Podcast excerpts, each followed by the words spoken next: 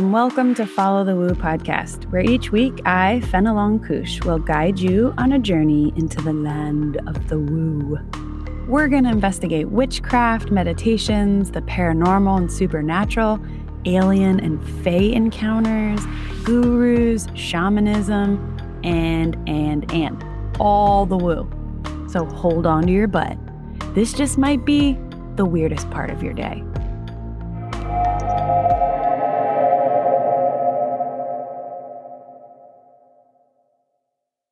Hello, humans. In this episode, I'll be chatting with Tom Stewart. He's spent over 20 years as a broadcasting professional, working on and off air at dozens of radio and TV stations across New England. He's also a working stand up comedian with over 10 years' experience on stage, a voiceover artist, narrator, and public speaker. But what I find most interesting about Tom is his experience in the weird world of the paranormal. He had his first paranormal experience when he was about four or five years old.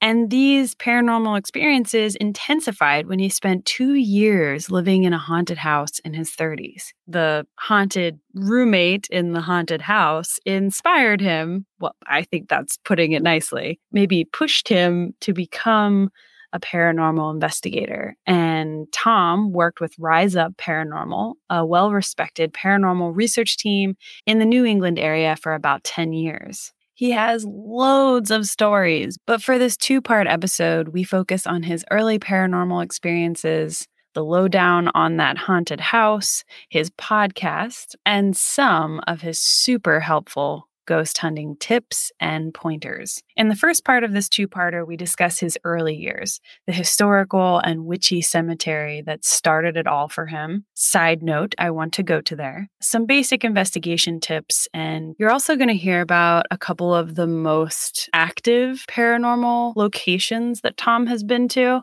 Belcourt Castle, the Paine House. He's going to talk about some of these EVPs, and then you can listen to those EVPs firsthand on his podcast, My Paranormal Story. Stay tuned for the story about the haunted house and more in the second part next Wednesday morning.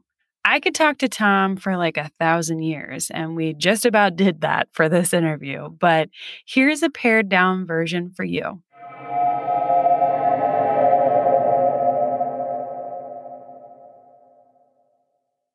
Well, let's talk about paranormal stuff. Want to? Okay. Yeah, let's do this. I want to talk about the beginning of your path. You had mentioned on our preliminary call, your first paranormal experience was when you were pretty young, right? How, how old were you? It was. The earliest one I can remember was I was probably only like four or five years old. And I can remember seeing animals in my room and on my bed. And they were kind of like I don't know. I, I called them animals, but they weren't like stuffed animals, you know, and they weren't like any animals that I knew of at that age. They were just these weird little animals that I was friends with. And often I would be talking to them like during the night when I'm supposed to be asleep, and my mother would come in and be like, Who you talking to? And I'd be like, I'm talking to the animals at the end of my bed. And there was nothing there. So she used to just play along and be like, All right, all you animals get out of here. He needs to sleep and they would leave and I would go to sleep. And I can remember, you know, vaguely that happening a few times, and my mother has confirmed it too. But it wasn't something I remembered until when I was adult and I was writing these paranormal stories for my podcast. You know, I started reaching into my memories of things, and that was one of the memories I had from being a little kid. I've actually heard a lot about imaginary friends lately as being some sort of entity. How do you define those animals now for yourself, or do you? I don't really define it. I just kind of think of it as a strange thing. Like, was I imagining it, or were they really there and only I could see them? I don't know. I mean, if someone else was saying it to me, I'd be like, that's pretty silly. but yeah. because I know that I that I saw them, and I know that a lot of kids see things that we call imaginary, mm-hmm. but maybe they're not. There is some science to back up that kids are a lot more sensitive to things than adults are. You know, from a psychological standpoint, adults, we've been kind of preconditioned to think certain things exist and certain things don't. But when you're four or five years old, you haven't had any of that brainwashed into you. It's an open playing field. So anything that exists, you might be able to see it because you haven't been told it's not real. Mm-hmm. You know what I'm saying? Yeah. So imaginary friends could be something there, a spirit, a ghost, an entity, something. But because adults have kind of just washed it out of our minds that it can be possible, maybe we don't see it. And there's also something to be said about a lot of the senses haven't formed yet when you're really young your eyesight, your hearing. You don't really start to form until you get older. You know, when you get older, your vision starts to go, your hearing starts to go. But when you're young, it's all right there. It's like full spectrum. You hear all those stories about kids seeing ghosts in their bedroom, but the parents can't see it. Sometimes when kids see these quote unquote imaginary friends, they start saying things that the friends have told them that they would otherwise have no way of knowing, whether it be a story or a name or a person you hear stories about you know kids who have never met their grandparents because they passed away but yet they know everything about them and there's just no way they could know this. So there's so much unexplained but i don't know i feel like we're in a society where we just dismiss it maybe yeah. because we're too afraid to admit that it's something but i think it's beyond imagination i think there's more going on there for sure so you had these animals that you hung out with for a little while when you were four or five years mm-hmm. old.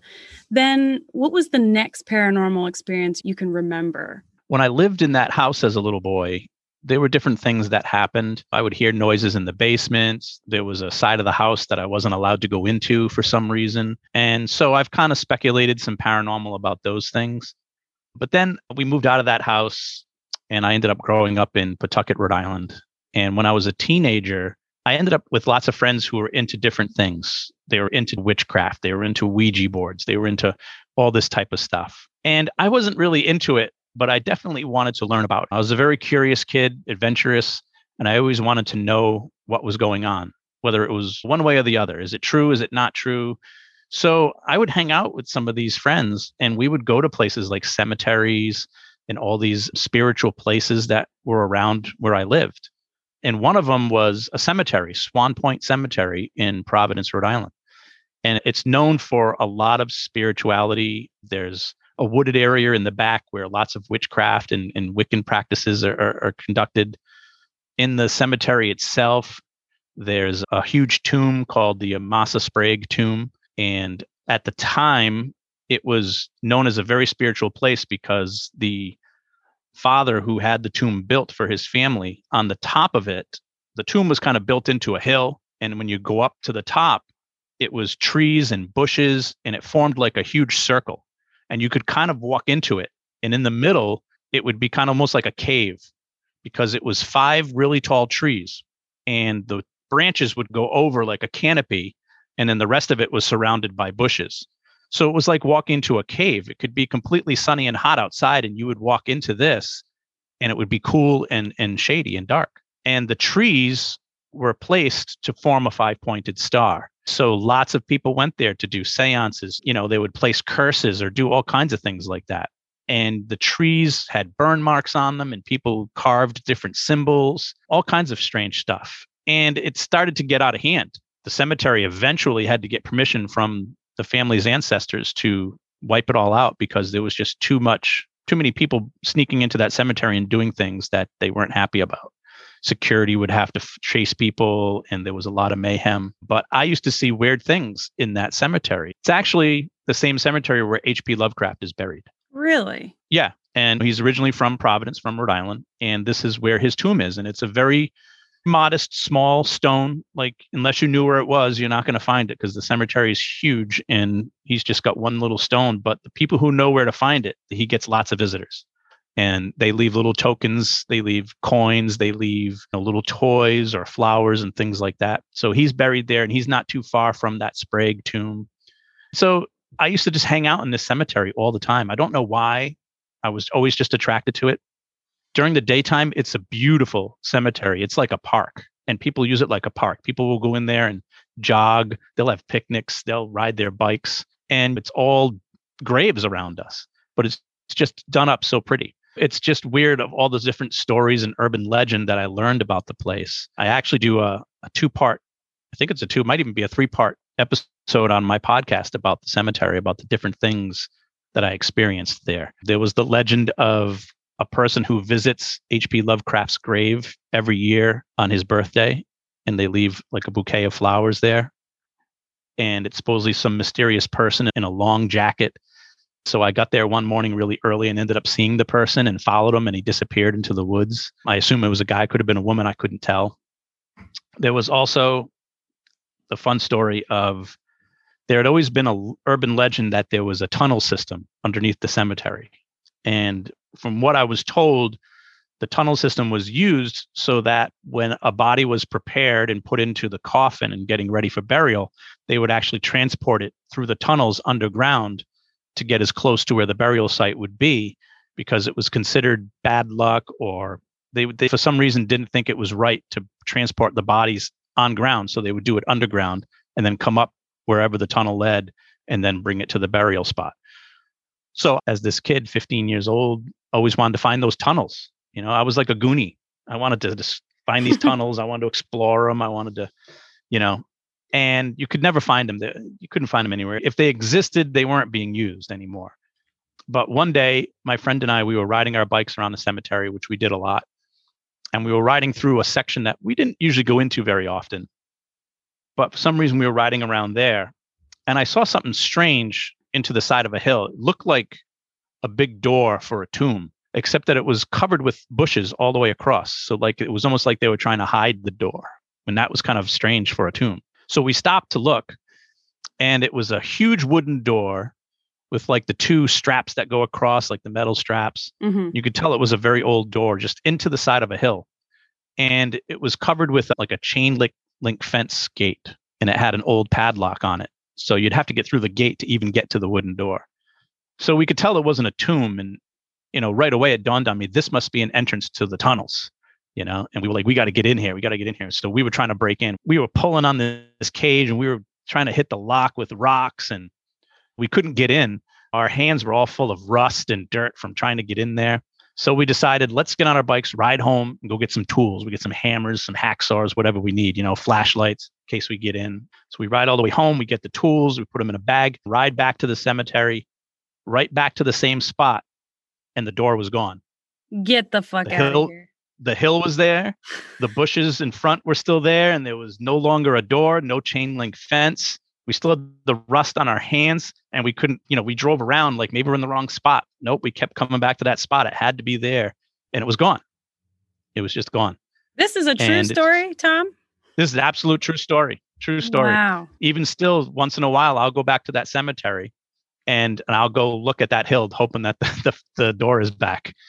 Yeah it's the weirdest thing. It's one of those memories that's just etched in my brain. It's never gone away. That's fascinating yeah, we were like 14, 15 years old when we were doing that and spending all this time in that cemetery. For some reason, I just love that cemetery. So when I'm in the area, I'll, I'll spend a little time in that cemetery and just reminisce about all the different things that I knew about and saw in there, you know, like the tomb.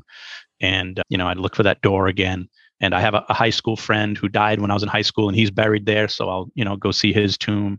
You know, once or twice a year when I'm in the area, I'll stop in there or sometimes I'll tell someone about it and they're like, "Oh, I want to go," and so maybe I'll take them and you know do a little tour guide visit of the cemetery. It's funny because it's so beautiful, but there's so many urban legends and secrets and, and paranormal things going on. The whole history of the cemetery, and I'll go into it real quick, is before it was a cemetery, it's on the bank of the Providence River. And back in the early settlers' times, all the witches were being cast out of Massachusetts. So a bunch of them came down to Rhode Island and settled on the bank of the Rhode Island River mm. because witchcraft was okay in Rhode Island when there was the 13 colonies. So this huge witches village was built on the the coast there, which is right where the cemetery is. And apparently one night some people from Massachusetts came down and in the middle of the night killed all the witches and burnt the entire village to the ground killing all of them. And they were men, women, and children. And supposedly that is the hallowed ground that is there. And the cemetery is built right on that. There's a wooded section between the cemetery and the river. And that section, if you walk into those woods, if you know where to look or how to find it, you'll find witches' circles out there where today's practicing witches still go out there because it's such hallowed ground and they will do their witchcraft stuff. When I was 14, 15 and we were walking around in those woods, we'd been chased out of there a few times by people in like the witches' robes and stuff because we were imposing on what they were doing. So they would chase us out of there. We had gone back there when they weren't there a couple of times and found their witches' circles. And it was just like a little fire pit in the middle, and there'd be stones to sit on all around the perimeter. And they'd all have drawn symbols in the ground next to their stones to identify their spot. And you'd see broken glass and different things in the fireplace. And we used to find weird things out there. We'd find different staffs and decorated sticks and things like that that they were working on or, or left behind. One of my friends, his older brother was a, a male witch. We used to bring things to him and say, Hey, what's this thing? One of the times I found a stick that was about 12 inches long and it had weird carvings on it. So I said, Yeah, let's take it to your brother so we can find out what this stick is for. And he tells me it's a directional stick. And what you do is you balance it on your finger. Wherever you found it, you go to that spot, you balance it on your finger kind of like we used to do in school with a pencil. We'd kind of bounce it on a finger and it would just kind of move and steer until it finally settles. You do that with the stick and then you follow it and it'll bring you to something. But he said the problem is it goes in two different directions and you have to pick one direction. And if you pick the wrong one, you're going to go to something that's bad. But if you go to the right one, you're going to go to something that's supposedly good. So we did that. We went back to the spot. We held the stick. It pointed in two different directions. I went one way, my friend went the other he ended up in like this big gathering of pricker bushes, which obviously was not the good place. And I went the other way through some bushes and found a witch's circle. So apparently that was what it was there for. It was pointing to that. So we put the stick back where we found it and, uh, you know, and walked away. But it was just story after story like that, just weird things. And I was crazy, 14, 15. I'd be in that cemetery at night by myself. For some reason, it would just draw me there. I find that part especially fascinating because one thing I like to talk with my guests about is fear. And it sounds like you were very adventuresome. You were out there by yourself a lot. You really had such a reverence for this cemetery. Were you ever mm-hmm. afraid? And if you were, how did you deal with that fear? You know, I, I don't know. I think I, I don't ever remember being afraid. I just always remember being so curious. And sometimes I'd get to the cemetery and I'd be like, and I'm not even sure why I'm here. Why am I here? Like I could be home playing video games or something. Why am I here? but I just thought it was the coolest place. The only thing I was ever afraid of was people, like witches doing something and then I interrupt them and then they chase me, or security from the cemetery chasing me and catching me and arresting me for being there or something. Maybe because nothing had ever scared me to that point. You know, right. maybe I was just lucky. I don't know. But it just had this draw for some reason. There was times where I just needed to go there. And even as an adult, I've gone there and just found a spot to kind of meditate. You know, things weren't going well in my life, and I would go there, and it was almost like an outer body experience where I could just kind of get into a meditative state and look at my problems from the outside. Mm-hmm. You know, when you have a friend who has like all these problems and this is wrong and that is wrong, and you're looking at it as if just fix it like you you see it as being such an easy fix but for them it's the it's the worst thing in the world and that was the feeling i used to get for my own problems it was kind of like i was looking at them from the outside and it was like oh i can just do this and things will be better and so it was almost a therapeutic place for me as weird and strange as things were there they had positive effects in a lot of ways too mm. it certainly sounds like an energy center of some sort yes do you think these experiences in the cemetery were the seeds planted to start your podcast later on to to become a paranormal investigator later on? Yeah, I think unknowingly, um, because the more things I learned about, the more things I experienced, the more I wanted to know more about them. I became so much more curious. I wanted to investigate more things. So, you know, if my friend's brother, who was the witch, was doing a seance. I wanted to be part of it just so I could see what it's like and what it's about. So I would do seances with them. I would go to Ouija board things. I was basically being an investigator before it was a thing and just taking mental notes of it all. And that led right into my adulthood. And did you create a paranormal investigation team? I just joined one. I got to a point when I was living in a house in Providence, probably in my 30s. It was a haunted house and I had many experiences there, and so did other people living there. And so that really got me to the point where I need to know everything. I want to know how to live with this thing. I want to know how to react to it. I want to know what's going on. And so that really drove me to learn as much as I could about paranormal field. And once I got to a point where I had all this knowledge and I had all this experience, uh, I started seeing TV shows like Ghost Hunters and realized that there were other people out there who were just as curious as me, but they wanted to help people too. And I said, you know what? I should be helping people. So I looked on the internet, you know, paranormal teams that were in my local area, and I found one, emailed them, sat down with them, and I ended up working with them for a long time. Since we're on the topic, what do you think of this new sort of influx uh, in the past five, ten years of all of these different kinds of ghost hunting shows? I'm curious, what's your perspective on them since you do feel like an early paranormal investigator before it became more mainstream? Well, I think it's kind of a double edged sword. I think it's good that the idea of paranormal activity has come to the forefront so much that people aren't afraid to talk about it anymore. Even 10, 15 years ago, people were afraid to say that they think their house is haunted or they think that there's some spiritual activity around them. And so most people didn't talk about it, so nobody was investigating it. It was rare. But now people are very open to talking about it. They almost want to tell you their house is haunted. People are almost disappointed if they don't have a ghost now because it's become so mainstream.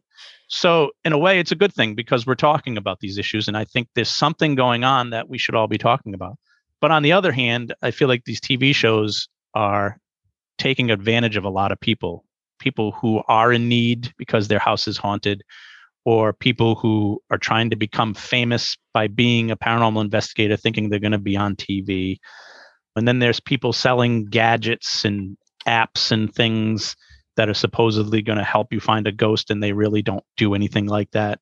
And there are a few TV shows that some of the things they do I think are unsafe and unpractical and mm. could be dangerous for people who are going to go out there and try to emulate them and imitate them as a paranormal investigator. And so I think it can be dangerous in some ways too, because, you know, there's a million paranormal investigators out there all of a sudden now.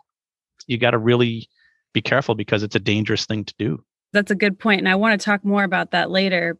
But I feel like there's two paths right now going on in the the paranormal investigation shows and that's one side it's based in trying to make you f- fearful it's banking on the fact that like look how scary this show is and we're going to go do scary mm-hmm. things and the other track which is the one that i appreciate a bit more is more along the lines of what you're talking about which is helping other people not be so afraid mm-hmm. of what's in their house and being able to handle that and respectfully communicating with whatever entities are in the house so do you notice that those two very they're almost like distinct i feel this is like oh mm-hmm. look how scary this is and this is like i'm actually going to be a respectful safe investigator.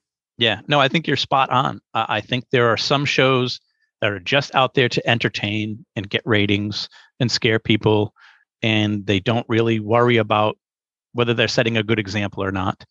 And then there are shows out there focusing on things like history and helping people and trying to inform and educate people who are watching. So yeah, there are definitely two sides to these TV shows, and the it, it's unfortunate because some of the ones that I think are the dangerous ones are the ones that are more popular. Exactly. When you moved into this house in your 30s, that's when mm-hmm. you really looked into becoming a paranormal investigator or at least finding a team of people who could help you manage what you were experiencing. Yeah, I me- emailed uh, Rise Up Paranormal, uh, a group from Rhode Island, who since then have really expanded all over New England, and they're just a, a fantastic group of people. We met up and we all hit it off, and I ended up investigating hundreds of places alongside them. Eventually, I became the case manager for the group and was doing all the marketing and trying to get us into places to investigate. We investigated some of the most historic places in New England in some of the most haunted places in New England, but we also helped out so many different families and people who had general concerns about things going on in their homes or their businesses. It was really a great thing. It's just unfortunate that paranormal investigation doesn't pay. So at some point or another, you have to give it up to do other things in your life, you know? I was just going to ask, how do you keep a project like that going? Is Rise Up a nonprofit? The people who, I guess, hire you, quote unquote, do they give you a donation? How, how do you keep mm-hmm. that going? Because you have all the travel costs and everything. Most of the expenses are out of your pocket. It's it's kind of like an expensive hobby. You have to buy the equipment. You have to pay for gas and you go through batteries like crazy. but occasionally you can do little things. You can do little fundraisers, or you might be able to get a library to give you a $50 donation if you do a public speaking about, you know, ghosts from the town or something.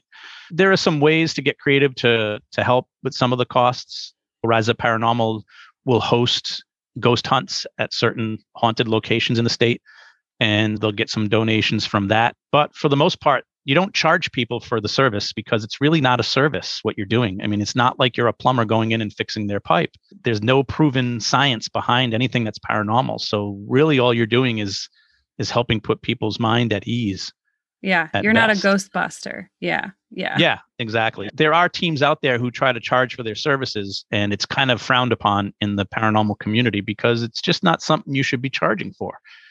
But people were always so good to us a lot of times they would you know have snacks out for us or order pizzas for us people have donated things to us i remember we were investigating someone's house and the guy was an electrician and he said hey if you guys could use a lot of these different wires and connectors and pieces and stuff he's like you can just take this whole box and it was stuff that we could use that would normally cost us money. So different things like that will be donated to help you out.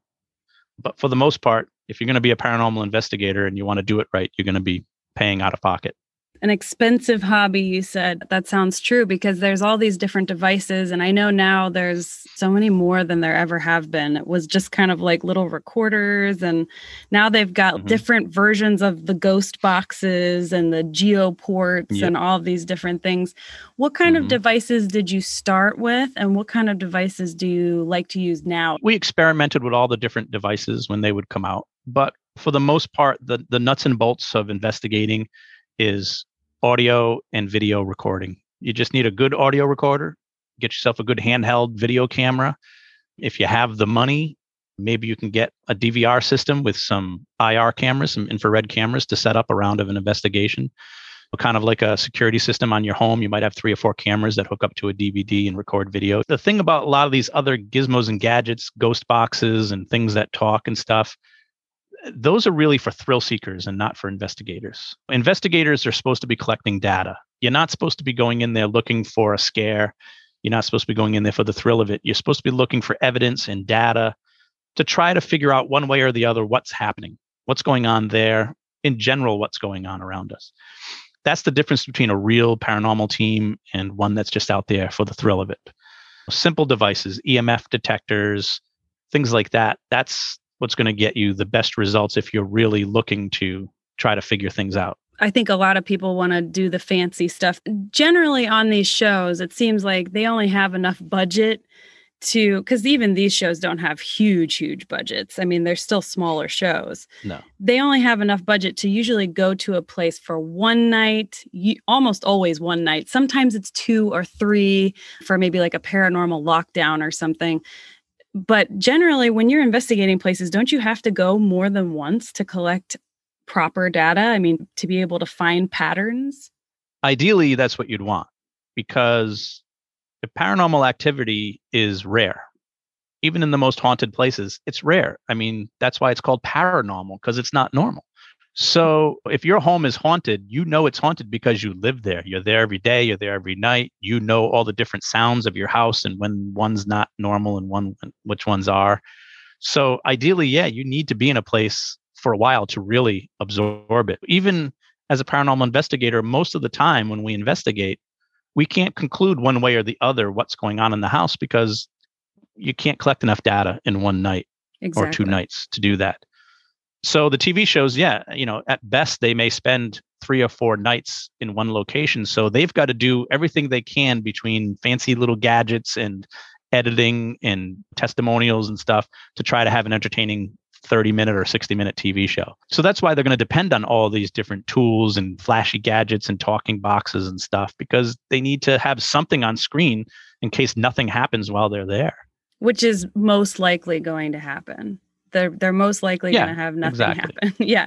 And Yeah. we always when we watch these shows my partner and I we always laugh cuz we're like, "Oh, come on," cuz the the cliffhanger at the commercial is like something amazing is about to happen. And then you get there and Yeah. you're like, "Nothing is happening. No, nothing has happened." There Yeah. it's just But it's fun. I mean, I still enjoy watching the oh, shows. Oh yeah, yeah. but you know because i've done it so many times i'll look at what they're doing i'll be like no that's no that's that's not what they're saying it is. No no no.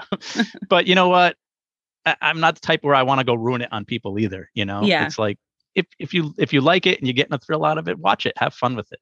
Just if you're going to try to be like them just try to be safe. When you were talking about one night or two nights the best thing you can do if you have a paranormal investigation team is to try to find a place that you can go into like once a week or on a regular basis.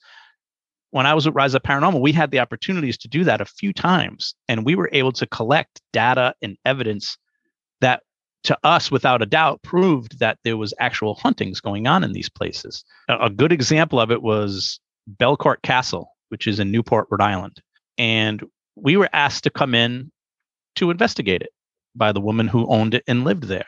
And she lived in this huge mansion all by herself. She was basically the last of the family still living there. You know, we got to investigate it for a couple of nights and very creepy place and some weird things happened to us, but not enough to conclusively say this was paranormal or not. But then she asked us if we would like to host weekend ghost hunts in there for the public throughout the summer.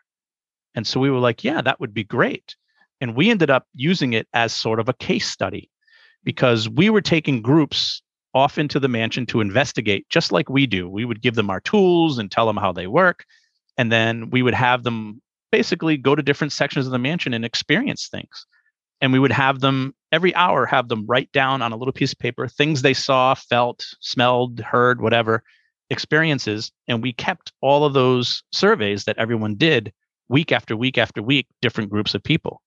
And we started finding things that were happening to people that were repetitive in the same places, but to different people all the time. So we were able to gather data of things happening that you couldn't say was coincidence. Like a good example was there's a room at Belcourt Castle called the music room. And the music room was where the kids back in the day would go to learn how to play music, piano, harp, whatever. And there was a legend of a little girl supposedly haunting that room, spirit of a little girl. So it was one of the rooms that we would always bring groups into. We would have a group of five, six, seven, or eight people, and we would all sit in this like a circle on the floor in the dark, and we would try to do an EVP session where we try to get the the spirits to communicate on tape. And weekend after weekend, there would be at least one woman in the room who would experience having her hair tugged. Hmm. And we would catch it on our infrared camera of her reacting as if someone just, you know, pulled on her hair. And a lot of times you would see them slap their boyfriend or something thinking it was a practical joke or something. But it kept happening weekend after weekend in the same room. Always a woman would have her hair tugged on. That would be their experience in the room. And it's something that we wouldn't tell groups about. We would just let them go in there. There was no power of suggestion. We'd just be like, let's go into this room. There's supposedly a spirit of a little girl in this room. Let's see if we can communicate with her. And then boom, someone's hair gets pulled. After that happens half a dozen times on different weekends with people who have never met before, you have to kind of think something's going on in that room that's pulling someone's hair. You know? And Especially if you're not telling them. yeah, yeah. It was really important to us to never give power of suggestion. So we weren't doing these tours like they were historic tours. We were just saying, you guys are going to be investigators like us tonight. Let's go into this room. We would just give them the lowdown. We think there might be a, a girl haunting this room. Let's try to talk to her. And we'd put out the EMF detector, we'd put out a recorder, things like that. And a lot of these people brought their own stuff. They a lot of them were into investigating themselves. So they'd bring their own recorders, they'd bring their own gadgets, and they would send us their evidence and we'd get, you know, EVPs of the same voice from different people from different weekends, but you still hear that same voice of that's supposedly a spirit in a certain room, you know? And the whole summer we just collected so much data, it just blew our minds of how consistent things were being in these different rooms. So it goes to your point that you're not going to really be able to conclude anything from a night or two, but you might be able to at least disprove a few things and help a family out you know the noise that's coming from the basement it turns out you have a pipe that's backed up or you have something living in the attic you know there's a raccoon up there or something and that's mm-hmm. what the noises are you're hearing. Maybe you can help disprove some of the things they're hearing so that they feel more comfortable in their house and their kids aren't scared anymore because you've showed them evidence that it's not ghost. But to conclude that there is paranormal activity in a location you really have to spend a lot of time there collecting data in order to get to that point. You did this for how long? Did you say 10 years? Yeah, I think uh, officially paranormal investigating for probably like 10 years, nine or 10 years. And then I had to kind of taper it off because I was getting involved in other things in my life. And people don't realize how much time you have to invest in paranormal investigating. You have to find clients, you have to interview the clients, you do a pre-interview, and then you got to set up an investigation, and then you got to do the investigation, and then you got to go over hours and hours of audio and video to look for in- evidence, look for paranormal things. It's a long, dragged out process that people don't know about because they don't show those parts on the television shows. Right. You know, they just show you the fun stuff where you're walking around, you know, looking for ghosts. So it's very time consuming, and that's why you usually want to have a lot of devoted people in your group um, right. to try and break up all the work. You said you had done hundreds of paranormal investigations. Is there one that stands out to you that just like blew your mind or made you want to run out the door of the house you were in or shit your pants? no, I've had many experiences that most people probably would react that way. But for me, the scarier it seems, the more I want to learn about it. And that's what makes someone a good paranormal investigator. When you hear the creepy noise, you run towards it, not away from it. So, I mean, I've heard voices, I've seen things move, I've had things thrown at me, I've been touched, all those things. You get startled, it makes you jump, but then you're like, you want to you want to see it do it more. It's like, mm-hmm. can you mm-hmm. do it again? Touch me again. Can you touch both of us? You know, all of a sudden you want it to happen more because you want to be able to catch more of it on record, on video or on recording. But some of the best places I've been to, Belcourt Castle was definitely one of the most haunted places I've been. The only time I was ever uncomfortable there was on the third floor. It was a section of the place that visitors didn't get to go to. It was the old servants' quarters when the place had servants way back in the day. This is where like the maids and butlers and stuff would stay. Just tiny little bedrooms with a common bathroom. And we would investigate up there quite often because there was a lot of reports of activity up there. And one day, myself and two other investigators, we went into one of the bedrooms. And while we were doing an EVP session, I just started feeling this feeling of upset, like somebody was mad at me, like they didn't want me there. And it was really weird how it just overcame me. Like I was someplace that I wasn't welcome. And I said to one of the other investigators, "Does anyone else feel strange in here?" And someone else was like, "Yeah, it the air feels really thick in here." And we all just felt uncomfortable. So we just said, look, we're going to leave. We don't feel like you want us here. And so we respected whatever the spirit was trying to communicate to us. And we left the room and we didn't go in it again that night. But I'd been in that room plenty of times before and it had never felt that way. So you want to use your instincts when you're an investigator. And we just felt like the room didn't want us there. There's another place that I investigated called uh, the Paine House. It's an old, old, old house from, I think, late 1600s and it's a museum now, but it's got tons and tons of history. And I swear to you, I've been there probably 12, 13 times. And every single time I go there, something strange happens. You'll hear footsteps, or you'll hear a voice, or something moves. Just, it, it's never in a threatening way. It's never in a, a scary, we got to get out of here way. It's always in a wow, I can't believe every time it something happens. Like you just, you just awestruck by it. It's, it's almost like an amusement park for me because I always know when I go there something's going to happen. Like I'll I'll even bring friends who are skeptics and be like, "Oh, you don't believe in this stuff? Come on, let's go to this Paine House. My friends are investigating there. We'll stop in and say hi. Guarantee something will happen." And sure enough, it will. And and they'll be like, "What the hell?" So there have been a few places where stuff just blows my mind, but so far, never had anything make me want to run and not return. You seem like an anomaly in that way because when I watch a lot of these ghost hunting shows, they seem scared. mm. and I mm-hmm. feel like that maybe it makes it more entertaining, I think, also because you're like, oh my God, look how scared they are. And it must be very t- terrifying to be in that moment. The investigators that you worked with, were they also like you where they were like let me go toward the thing that i heard instead of running away or did they become Yeah. desensitized over a period of time I think that might be it is that you kind of get desensitized.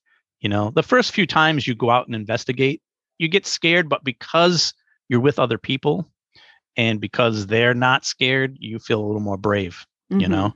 And when you're in a group, you feel more confident and you don't get as scared. If I was alone and something like this happened to me, I'd probably be a little more scared.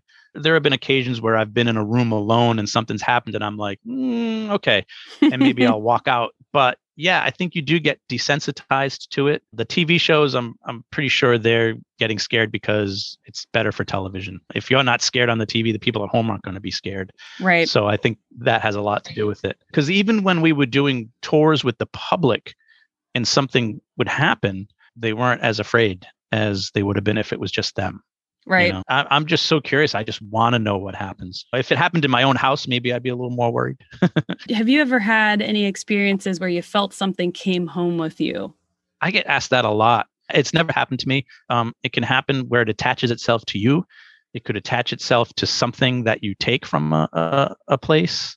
So yeah, it can happen, but luckily it's never happened to me. Most paranormal investigators, they kind of know how to just ignore it or make it go away in some way. I, I noticed there seems to be sort of a disposition for this job. Uh, I don't have it. I am sensitive, and whenever I'm in any situation, we're not even having a proper paranormal investigation. But if we're somewhere that has some kind of alleged energy, something weird will always happen to me. I don't know if I have not very good energetic boundaries or I'm just sort of spiritually sensitive or something, but I, it, something weird is going to happen. It's going to happen to me. Um, Maybe the ghosts just like you.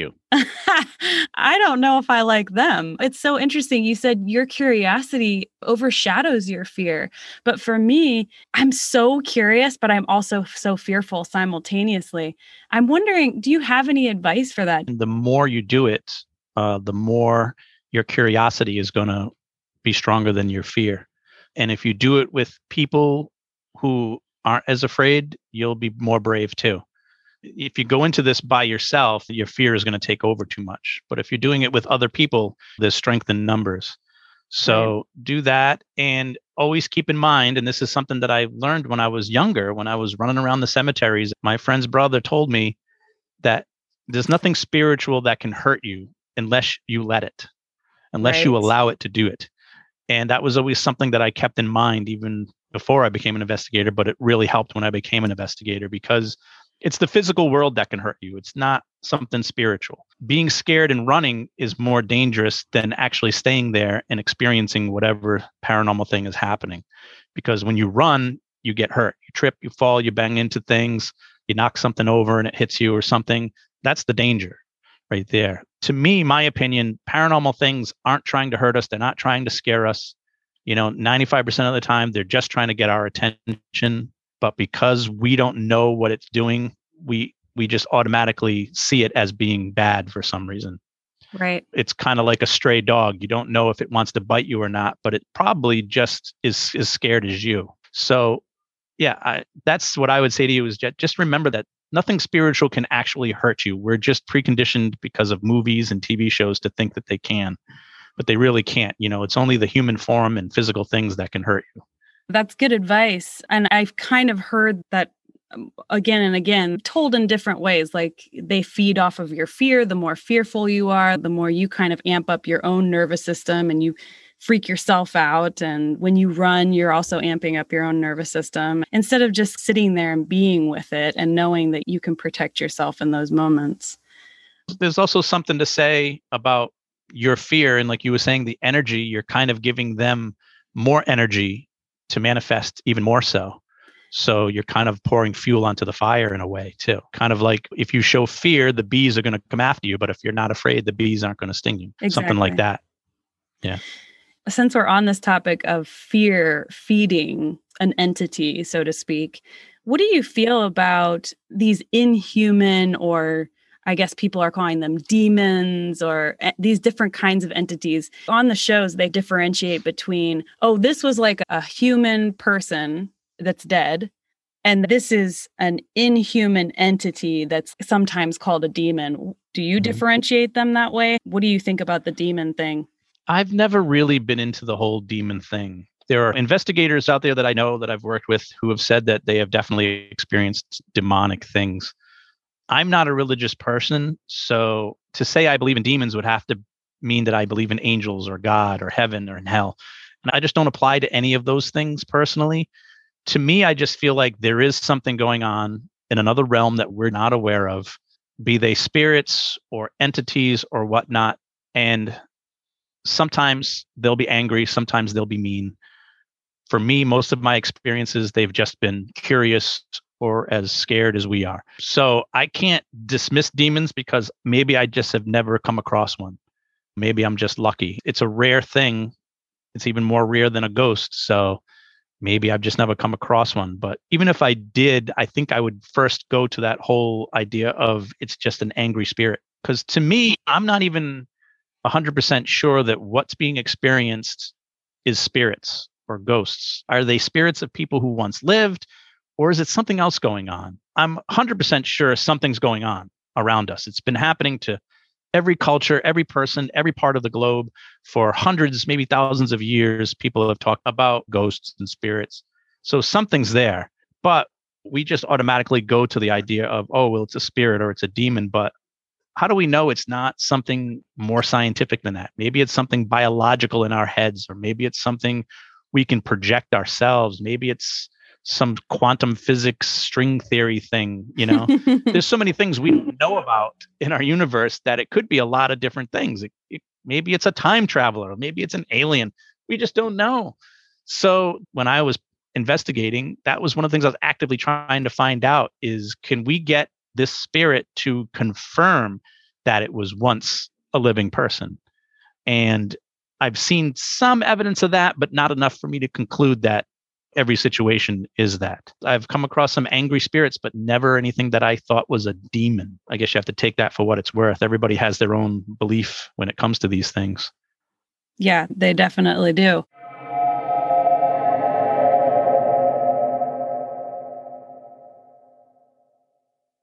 Okay. First of all, as soon as possible, I want to go to that cemetery in Rhode Island. It sounds witchy and magical and creepy and I don't know if I can handle being there at night, but I definitely want to search for that door that Tom was looking for. What is that even about? A mysterious door there, and then it is not there. Let us join together follow the woo listeners and drive to this cemetery and find the door. I'm kind of kidding, but I'm kind of not. Second of all, Belcourt Castle and the Paine House sign me up. Now, I'm not going by myself, but if I could go with a team, I would definitely love to investigate those two places where they seem to get a ton of EVPs. And the Paine House, it sounds like they get some activity every time they go. So there's that. Follow the Woo investigation style. Huh? Huh? Huh? Make sure you tune in to Follow the Woo next week to get the second part of this long chat I had with Tom, because that's when we get into the nitty gritty of what went down when he lived in that haunted house for two years, which for me would be two years too many. Just saying. Although I am trying to lean into my fears, so maybe I could handle it with some practice. Please go listen to Tom's awesome stories on his podcast, My Paranormal Story. Uh, you can listen to that anywhere you listen to podcasts. You can also find his books, his ebooks, and audiobooks on Amazon, Kindle, and Audible. Check out his website at myparanormalstory.com. All of that info will also be available to you in the show notes for this episode. Also, if you're interested in checking out Rise Up Paranormal, it's super easy to find. It's riseupparanormal.com. And you can find some of those EVPs from Belcourt Castle available under the evidence tab on their website if you want to check that out. If you have any specific questions about ghost hunting or paranormal activity, or you want to share your own paranormal experiences, please email me at followthewoo at gmail.com. Alrighty, until next time, people.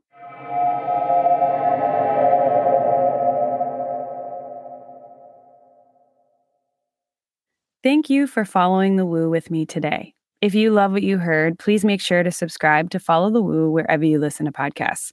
And if you're feeling particularly stoked about this show, please leave a review and or rating.